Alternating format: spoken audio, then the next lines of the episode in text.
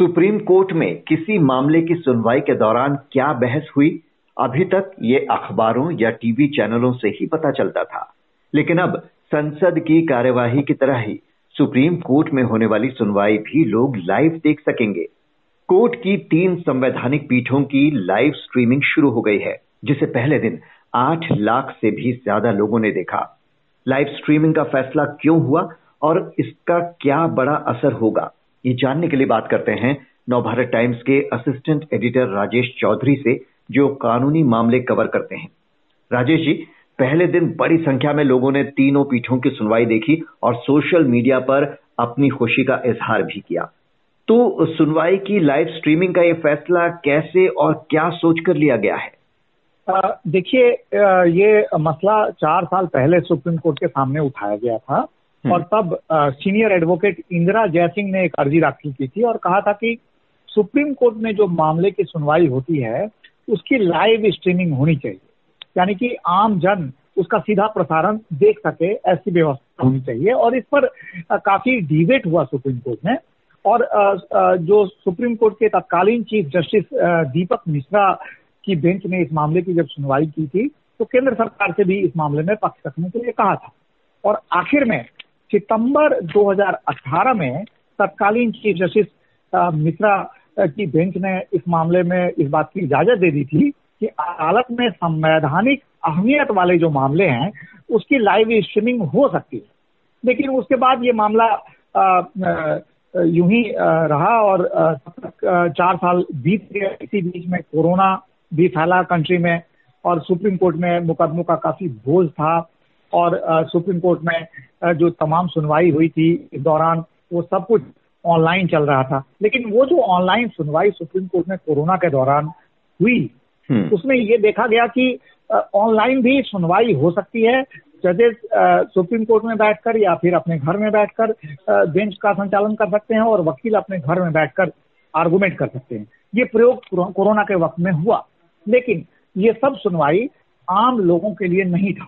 लेकिन इसी बीच पिछले हफ़्ते chief justice U U Lalit की अगुवाई में एक फुल कोर्ट की बैठक हुई। फुल कोर्ट में तमाम जजेस मौजूद थे और उन्होंने एक सर्वसम्मति से फैसला लिया कि 27 सितंबर से जो संवैधानिक बेंच की सुनवाई है, उसकी लाइव स्ट्रीमिंग की जानी चाहिए। और उसके बाद 27 तारीख को जब इस मामले में ये फैसला लिया गया तो संवैधानिक बेंच तीन अलग अलग संवैधानिक बेंच बैठी थी। एक मामले में जो आर्थिक तौर पर जो कमज़ोर वर्ग के आरक्षण का जो मामला है, उसकी सुनवाई खुद chief justice U U Lalit की बेंच ने की। जो महाराष्ट्र का जो सियासी संकट का मामला है, उसको D Y Chandrachud, justice D Y Chandrachud की अगुवाई वाली बेंच ने उसकी सुनवाई की। और इसी तरह से फिर तीसरी बेंच जो जस्टिस एस के कॉल की अगुवाई वाली बेंच ने तीसरे मामले की सुनवाई की। तो ये देखा जाए तो एक प्रयोग के तौर पर इसको देखा जा सकता है लेकिन आज भी सुप्रीम कोर्ट में जो नोटबंदी का जो फैसला हुआ था केंद्र सरकार का 2016 में उसके खिलाफ जो अर्जी थी उसकी सुनवाई जस्टिस नजीर की बेंच में हुई। तो अब जितने भी संवैधानिक मसले हैं हम्म। संवैधानिक बेंच जो जो मामले रेफर हुए हैं उन तमाम मामलों की सुनवाई लोगों को सीधा प्रसारण देखने को मिलेगा। जी। जी ये बहुत बड़ी बात है क्योंकि निचली अदालतों में जो सुनवाई होती है वो तो आम आदमी भी जाकर देख सुन सकता है। लेकिन देश का आम जन पहली बार सुप्रीम कोर्ट में होने वाली बहस अब लाइव देख पा रहा है। उनका नज़रिया बदलेगा कोर्ट की ये सुनवाई देखकर। लॉ स्टूडेंट्स के लिए तो ये बहुत फ़ायदेमंद होगा पर एक आम नागरिक के लिए आप इसका क्या फ़ायदा देखते हैं? क्या बड़ा असर होगा इसका? देखिए जो आम आदमी है उसको संवैधानिक जो मसले होते हैं, उससे हर आदमी कनेक्टेड है।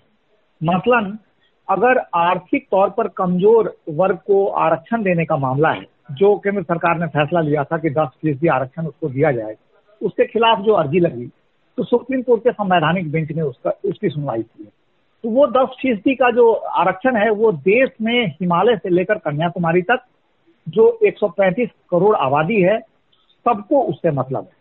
उसी तरह से कल को अगर कश्मीर के जो को जो स्पेशल प्रोविज़न 370 दिया गया था, उसको जो केंद्र सरकार ने निरस्त किया, उसके खिलाफ जो अर्जी है, वो भी संवैधानिक बेंच के सामने आने वाली है। तो उससे हर देश के हर नागरिक को उससे मतलब है। क्या फिर दिल्ली बनाम जो केंद्र सरकार का जो सर्विसेज़ का मैटर है, ये तमाम जो मामले मैं बता रहा हूँ, ये आने वाले दिनों में इसकी सुनवाई होने होगी संवैधानिक बेंच के सामने। ये तमाम मसले ऐसे हैं जिस जिससे हर नागरिक का सरोकार है। तो वो जो नागरिक है, वो देखेगा कि सुप्रीम कोर्ट में संवैधानिक बेंच की जब सुनवाई हो रही है तो किस तरह से हो रही है? सरकार क्या स्टैंड ले रही है? या फिर इन मामलों में जो वकील हैं, जो याचिकाकर्ता के वकील हैं, वो किस तरह से आर्गुमेंट रख रहे हैं? और उन आर्गूमेंट के बाद अदालत किस तरह के सवाल पुट कर रही है दोनों पक्षों के वकीलों से?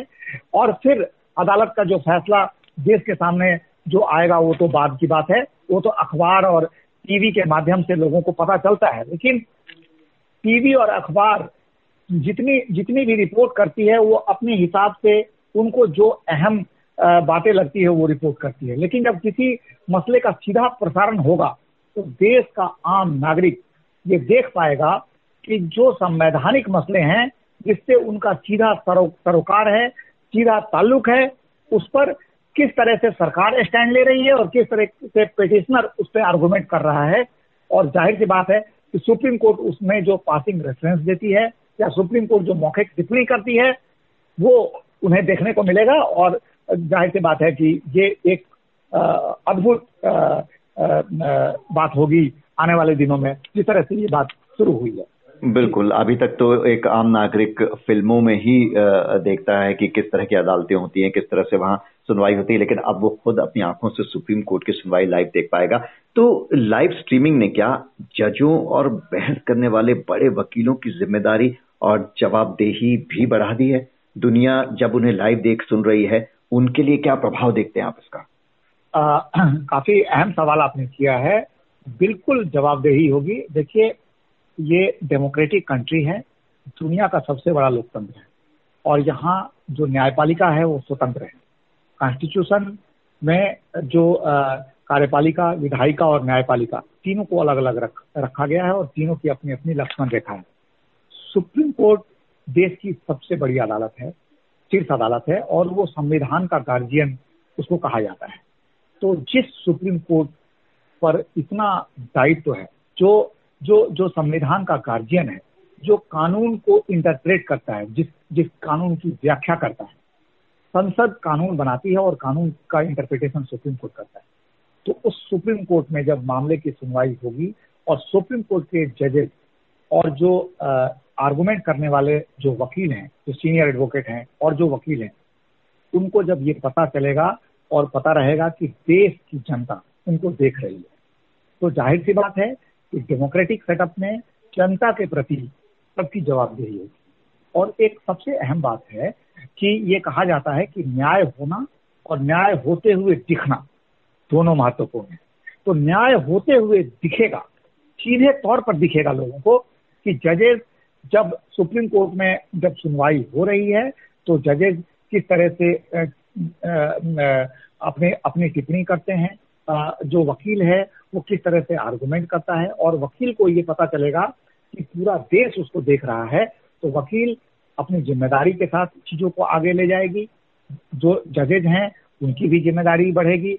अब देखिए, कई बार क्या होता है कि जब जब आर्गूमेंट होता है अभी हाल ही में जस्टिस डी वाई चंद्रचूड़ ने टिप्पणी की कि हम रात रात भर तीन तीन बजे रात तक केस की फ़ाइल को पढ़ के आते हैं और अगले दिन जब हम अदालत में आते हैं तो वकील की तरफ़ से कहा जाता है कि उन्हें केस में तारीख दे दी जाए। तो ये चलन खत्म करना होगा। तारीख से तारीख की जो एक का, का जो चलन है उसको खत्म करना पड़ेगा।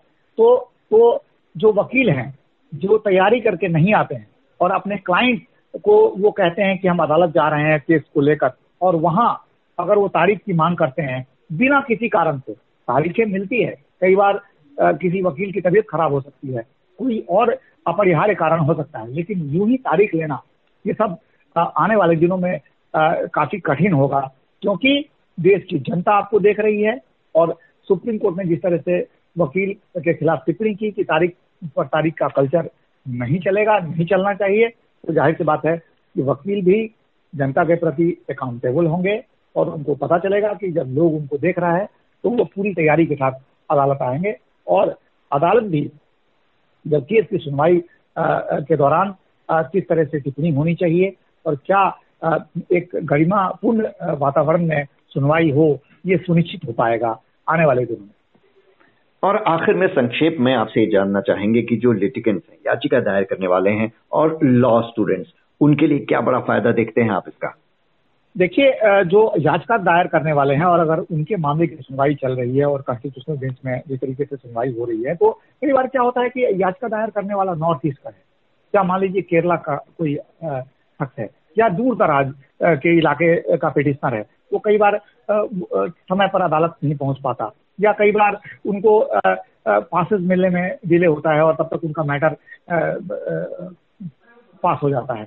तो ऐसे जो लिटिगेंट है वो अपने घर बैठे ही अदालत में अपने मामले की सुनवाई को देख सकते हैं और उनको ये पता चलेगा कि उनके वकील जो उनके केस को उनका पक्ष रख रहे हैं, वो किस तरीके से रख रहे हैं, पूरी तैयारी के साथ वो रख रहे हैं और उनके केस में क्या हुआ। ये एक बहुत अहम बात है कि कई बार क्या होता है कि जब मामले की सुनवाई होती है और ऑर्डर आता है तो दो लाइन का ऑर्डर होता है और पिटिशन डिसमिस होता है। और लिटिगेंट को लगता है कि उसके मामले में आखिर अदालत में हुआ क्या था? तो जब वो पूरी सुनवाई सुनेगा तो उसे ये पता चलेगा कि उसके वकील ने आखिर क्या आर्गूमेंट किया। और सरकार की तरफ़ से या दूसरे पक्षकार की तरफ़ से क्या आर्गूमेंट हुए? तो वो उसका उसका पिक्चर क्लियर रहेगा। जहाँ तक लॉ स्टूडेंट की बात है तो ये काफ़ी अहम होगा, क्योंकि तो देश भर में सैकड़ों, हज़ारों लॉ कॉलेजेस हैं। उनके जो स्टूडेंट हैं, वो सुप्रीम कोर्ट आते हैं और वो कॉन्स्टिट्यूशनल मैटर को सुनते हैं और अपने अपनी पढ़ाई का उनका हिस्सा है ताकि आने वाले दिनों में जब वो वकील बनते हैं तो उससे उनको लाभ मिलता है। लेकिन अब इस तरीके की जो परेशानियाँ होती थी उनको, वो बिल्कुल नहीं होगी। अपने इंस्टीट्यूशन में, अपने घर में बैठकर तो सुप्रीम कोर्ट में रोज़ाना जिस तरीके से सुनवाई चल रही है, वो सुप्रीम कोर्ट में की सुनवाई को वो सुन सकते हैं, उसका लाभ उठा सकते हैं और आने वाले दिनों में ये जो लॉ स्टूडेंट है और जो लॉ कॉलेजेस हैं, उसमें जो जो नई टीम आएगी, उनको ज़ाहिर तौर पे एक अच्छा वकील तैयार करने में इससे मदद मिलेगी। बहुत ही महत्वपूर्ण बात आपने कही कि न्याय होना ही नहीं, होते हुए दिखना भी बहुत ज़रूरी है, जो इस लाइव स्ट्रीमिंग के ज़रिए संभव हो चुका है। बहुत बहुत शुक्रिया राजेश चौधरी जी आपका।